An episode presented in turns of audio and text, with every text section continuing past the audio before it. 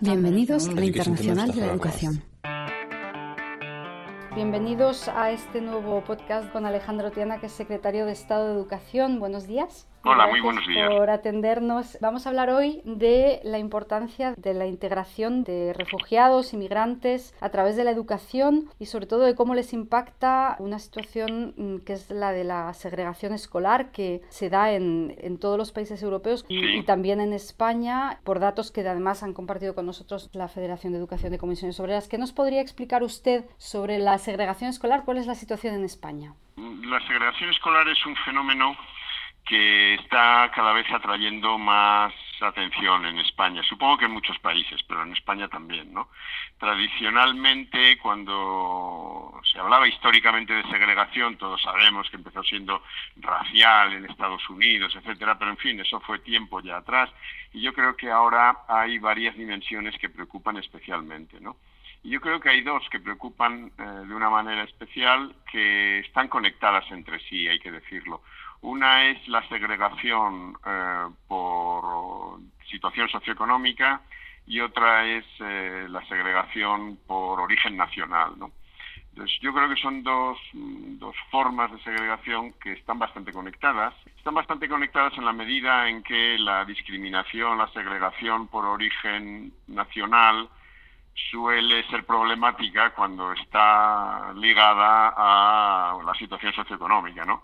Sea, el hecho de que existan centros como los liceos franceses eh, o, o los colegios alemanes, pues no se suele ver como una cuestión problemática desde el punto de vista de la segregación, sino como una particularidad, eh, en fin. Pero en cambio, cuando son eh, niños, niñas de otros orígenes y sobre todo con, con situación socioeconómica mucho más precaria, pues es cuando empieza a plantearse la, la dificultad. ¿no? Entonces aquí en España se ha empezado a estudiar cada vez más, ¿no? Yo creo que sobre esto, sobre este concepto de segregación, yo creo que conviene distinguir eh, varias cosas, ¿no? Por un lado, hay eh, dos modos en que los expertos, porque al final de cuentas necesitamos instrumentos para manejarlo, en que los expertos se están eh, acercándose al fenómeno o lo están intentando medir, ¿no? Uno es el que podríamos llamar la dimensión que se suele llamar de uniformidad, que es, bueno, pues en qué medida los estudiantes se reparten de manera, se distribuyen de manera igual o desigual en las escuelas en función de sus características personales o sociales, ¿no? Y luego hay otro modo técnicamente de abordarlo, que es lo que se llama la dimensión de exposición, que es la probabilidad de que un estudiante de un grupo minoritario pueda encontrarse con gente como él en un centro, ¿no? Entonces, bueno, unos, eh, de un- uno- unos utilizan uno, otros utilizan otro. Por ejemplo, eh, el- la OCDE, en el estudio PISA que acaba de publicar, pues utiliza esta última dimensión, lo que se llama la exposición, ¿no? O el aislamiento, que es como, digamos, la otra cara de la, pero de la misma, de la misma moneda, ¿no? Y entonces, eh, con eso hay, los especialistas dicen que hay, eh, todavía no hay unos índices eh, acordados por todos igual, pero la verdad es que se va produciendo una confluencia en este fenómeno y son los que usamos para medir el, el índice de segregación que hay en los países, etcétera. Y en, en Entonces- España la situación, ¿cómo sería eh, en base a, este, a esta Sí. perspectiva analítica? Los datos que tenemos en general nos dicen que en España hay un índice de segregación que en relación con la OCDE, con el estudio PISA reciente, por ejemplo, está en la media de la OCDE. O sea, no es ni especialmente favorable ni especialmente desfavorable, ¿no?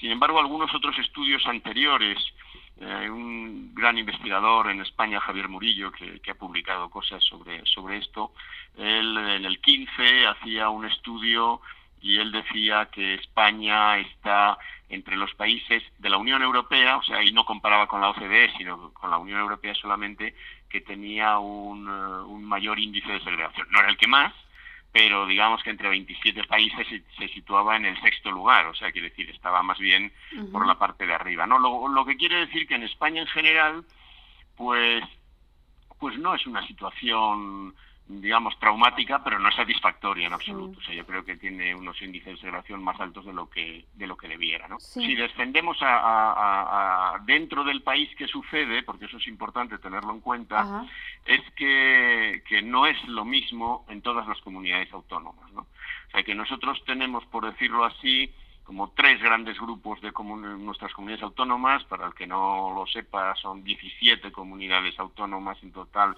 las que, en las que está dividido el territorio español y tienen competencias muy amplias en materia de educación, son las responsables de la gestión, podríamos decir, cotidiana del sistema educativo, aunque eh, haya una estructura y, una ordenación y unas condiciones para poder hablar de un sistema único, pero no uniforme dentro del país. Bueno, pues bien, las, comunidades autónomas españolas tienen índices de, de segregación muy diferentes en general, ¿no? O sea que hay un grupo con, con unos niveles bajos de segregación, hay uno intermedio y hay algunas que tienen una segregación muy alta, ¿no?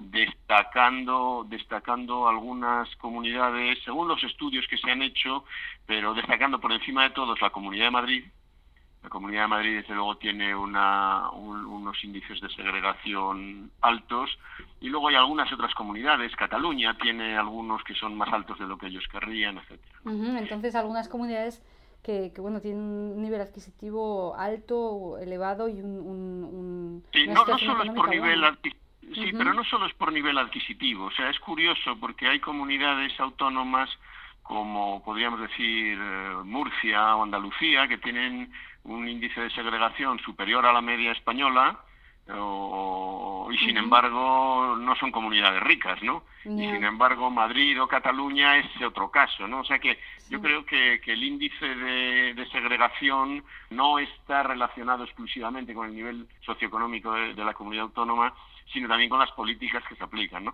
Porque una cosa interesante en España es que este índice de segregación y esto es poco conocido, es más alto en relación con los alumnos más aventajados que con los alumnos desaventajados. O sea, quiere decir que, en realidad es más una segregación, como algunos dicen, todo esto eh, lo hablamos en términos relativos, claro, no, no es una cosa tremenda que los números sean espectaculares, pero en, conjunto hay una tendencia a una segregación por arriba o una elitización, podríamos decir, ¿no? O sea, que hay una segregación de que los más favorecidos tienden a estar más juntos, mientras que entre los otros no hay tanta tanta segregación de, todo el resto, ¿no? Por así decirlo. Simplifico mucho, pero este es un fenómeno interesante. Ha hecho referencia a las políticas públicas que se aplican. ¿Es, esta la clave para entender qué hay detrás de, esta, de este mm, panorama tan diferente que hay en el, en el territorio español? Sí, bueno, yo creo que aquí influyen distintos, distintos aspectos, ¿no? Por ejemplo, influye eh, la política que tenga la comunidad autónoma para, por ejemplo, el fomento de la enseñanza privada o de la enseñanza privada financiada por el Estado, lo que en España llamamos la enseñanza concertada, que es lo que en otros países sería enseñanza privada pero con financiación pública. Eh, mm, eh, pues claro, eso existe en toda España.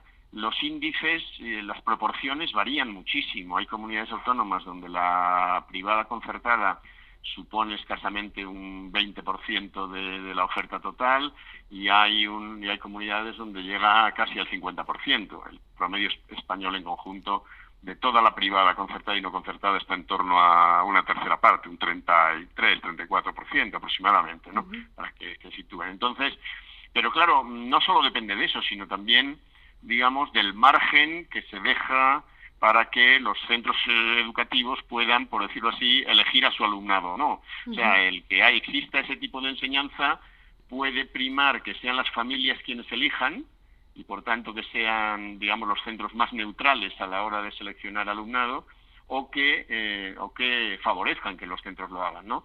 Por ejemplo, en los procesos de admisión del alumnado, que en los centros concertados tiene que ser similar a los públicos, sin embargo hay comunidades autónomas que dejan un cierto margen a los centros por, bueno, dentro de que esto se hace con un baremo de puntuación, pues le deja un punto lo que sea discrecional a los centros. Lógicamente, donde eso se da, es más fácil que haya más segregación y el caso más claro es el de Madrid, ¿no? O sea, en Madrid ese tipo de políticas se llevan aplicando bastantes años. El gobierno conservador, de la que lleva ya mucho tiempo en Madrid, eh, gobiernos conservadores, ha hecho gala precisamente de la libertad de elección, de tanta, y entonces pues, las consecuencias se ven aquí, ¿no? O sea, no, tiene no tiene ningún ningún misterio, ¿no? Es verdad también que otras regiones, por ejemplo, regiones eh, muy agrarias, ¿no? O, con, o, con, una población muy dispersa, por ejemplo, ¿no? Con mucha población rural. Agraria no, no es, mal, está mal usado el término, no porque se dedican a la agricultura, sino rural en el sentido de que tienen población muy dispersa.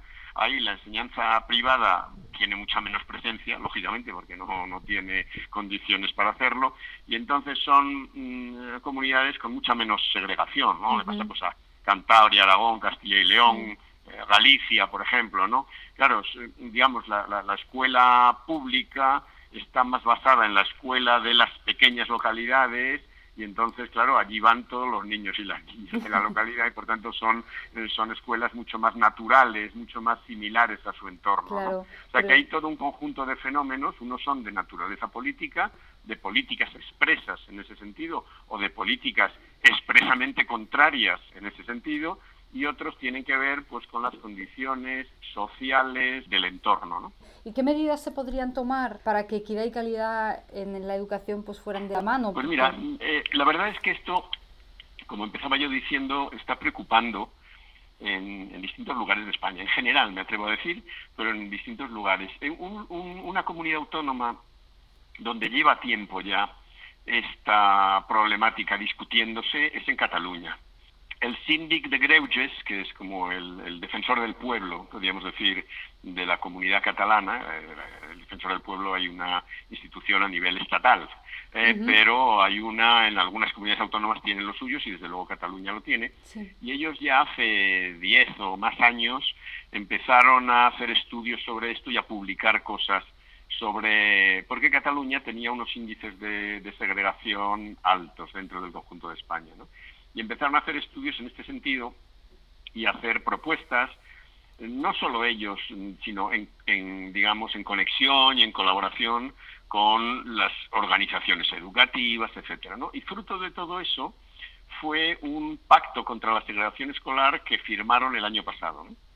Y, hay eh, un conjunto muy amplio de organizaciones, no todas las organizaciones educativas, hubo algunos sindicatos que se quedaron al margen, eh, no quisieron firmar, sí los que tienen más representación internacional, eh, Comisiones Obreras o UGT, sí, pero hubo algunos, en España hay bastante eh, dispersión sindical en la enseñanza y entonces algunos no quisieron firmar, pero por ejemplo las organizaciones de titulares de centros mm, o, las, o los sindicatos más mayoritarios, organizaciones de padres y madres, una, una diversidad amplia que firmaron el pacto, ¿no? Y el pacto prevé una serie de medidas que se tienen que ir llevando a la práctica ahora, ¿no? A continuación.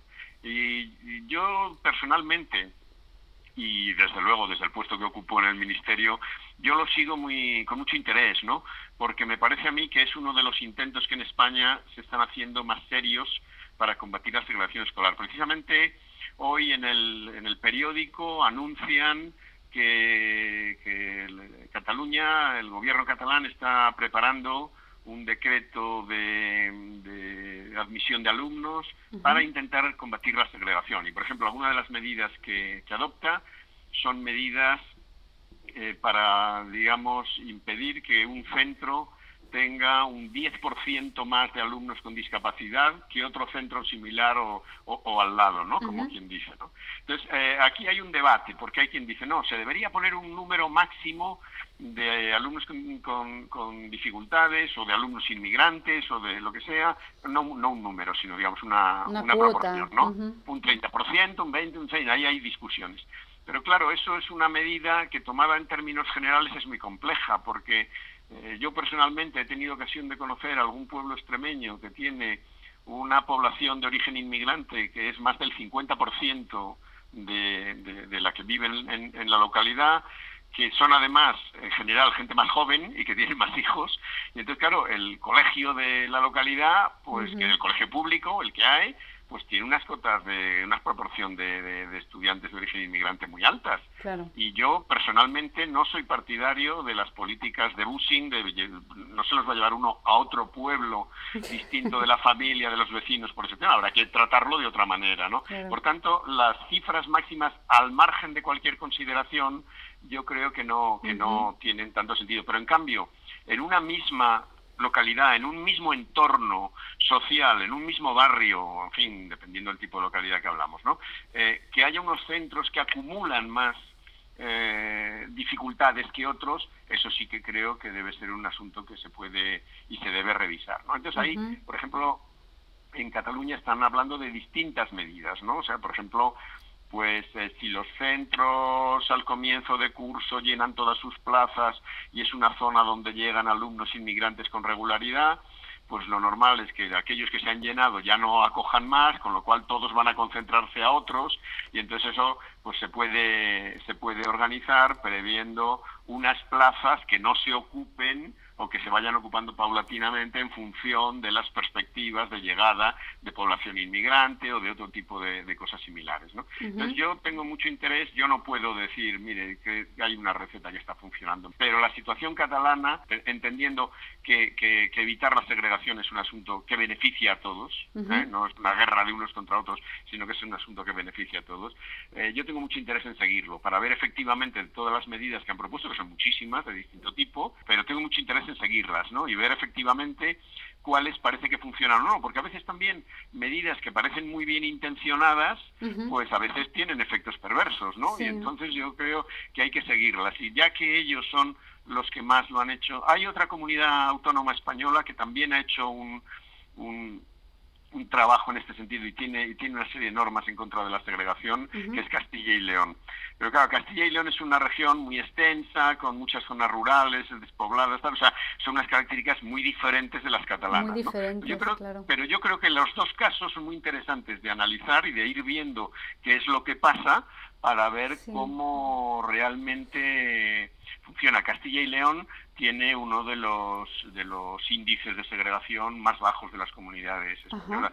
En el estudio de PISA, en el estudio de PISA que publicaban ahora, me parece que es la cuarta de las 17 españolas, ¿eh? o sea que, en fin, y al lado están La Rioja, Cantabria, comunidades muy similares en otras cosas, ¿no? Entonces yo creo que, que ver las políticas que están desarrollando y el impacto real que producen es muy importante, es muy importante, sobre todo para, digamos, eh, difundir buenas prácticas políticas, por así decirlo. Y entonces, de alguna manera, em, claro, con la distribución de competencias, que también es, es una mm, situación en, muchos otros países europeos, en Alemania, por ejemplo, en Alemania eh, los tienen también las competencias eh, distribuidas pero mm, políticas públicas que fueran a nivel nacional, entonces es algo más complicado de, implementar. Ah, sí. Bueno, yo creo, vamos a ver, yo creo que este tipo de políticas, hablando de segregación, al final tienen que estar muy aproximadas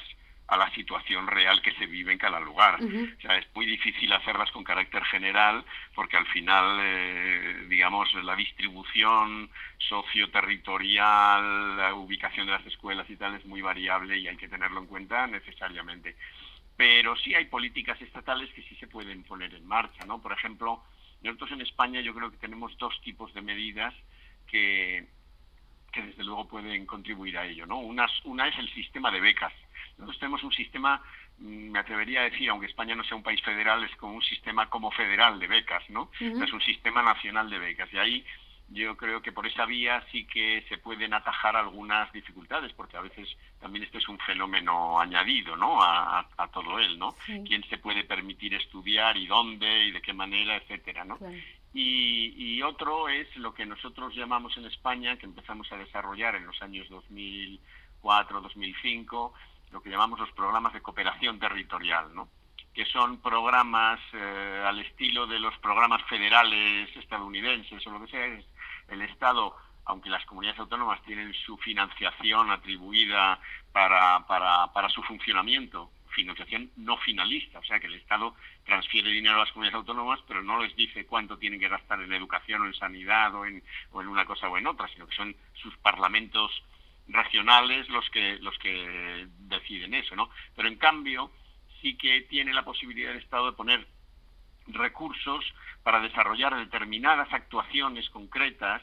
Por ejemplo, pues nosotros hemos desarrollado para para la dotación de conectividad de las escuelas o para eh, los programas que llamamos en su día PROA, de refuerzo, orientación y apoyo para el alumnado más vulnerable, o problemas o, programas para el combate contra el abandono escolar temprano, o para el desarrollo de la formación profesional, en fin, o sea, en distintos campos para el aprendizaje de las lenguas extranjeras. Se han ido haciendo diversos el Estado pone una parte de financiación, marca una serie de objetivos, eh, digamos, negociados con las comunidades autónomas. Las comunidades autónomas aceptan voluntariamente entrar o no en los programas, eh, pero reciben una parte de la financiación y ellos ponen otra. Entonces, la verdad es que rara es la que no participa en algún programa y eso permite desarrollar políticas coordinadas eh, en, campos determinados. Y yo creo que este, que es uno de los campos que ahora mismo está cada vez creciendo más, pues es de los que de los que hay que plantear, ¿no? Nosotros estamos planteando hacer una revisión del tipo de programas de cooperación territorial para el año 2020 y posteriores. Parte de esos programas, además, eh, tienen financiación europea a través del Fondo Social Europeo o de otros medios y entonces, pues bueno, yo creo que sí hay cierto margen, pues el que tienen los estados, como decimos, descentralizados, federales o del tipo que sean, para establecer políticas públicas de carácter estatal. Otras necesariamente deben ser autonómicas, en nuestro caso regionales, si quieren decirlo con un término que se suele usar más en el ámbito europeo. Pues eh, dada la situación en Europa de, de, unos flujos migratorios cada vez más importantes y de, una una realidad social y una composición de, de, nuestras sociedades cada vez más compleja y que de hecho, bueno, pues vamos a ir a más, ¿no? Me parece que este tipo de políticas eh, son importantes eh, no solamente de poner en práctica, sino también de conocer. Así que... Ah, yo creo, yo desde luego creo que sí. Yo creo además, quiero expresamente, ya que estamos hablando de esto, felicitar a Educación Internacional por interesarse por este tipo de temas, ¿no? Porque yo creo que realmente son temas cruciales para el futuro de nuestros sistemas educativos, porque son temas cruciales para el futuro de la equidad de nuestras sociedades, ¿no? Y la cohesión social. Entonces yo creo que por eso tienen importancia, ¿no? Sí. No, no por otras cosas, ¿no? Y, y, es fantástico para nosotros también haber visto pues la implicación de nuestros, de nuestros socios, de nuestros afiliados en los diferentes países europeos y de haber contado con el apoyo y, la sabiduría y la experiencia de expertos como, como usted. Muchísimas gracias, Alejandro Tiana, por habernos atendido hoy y por habernos eh, explicado todo este sistema en España que seguramente es muy útil también para todos nuestros oyentes de, de otros países europeos.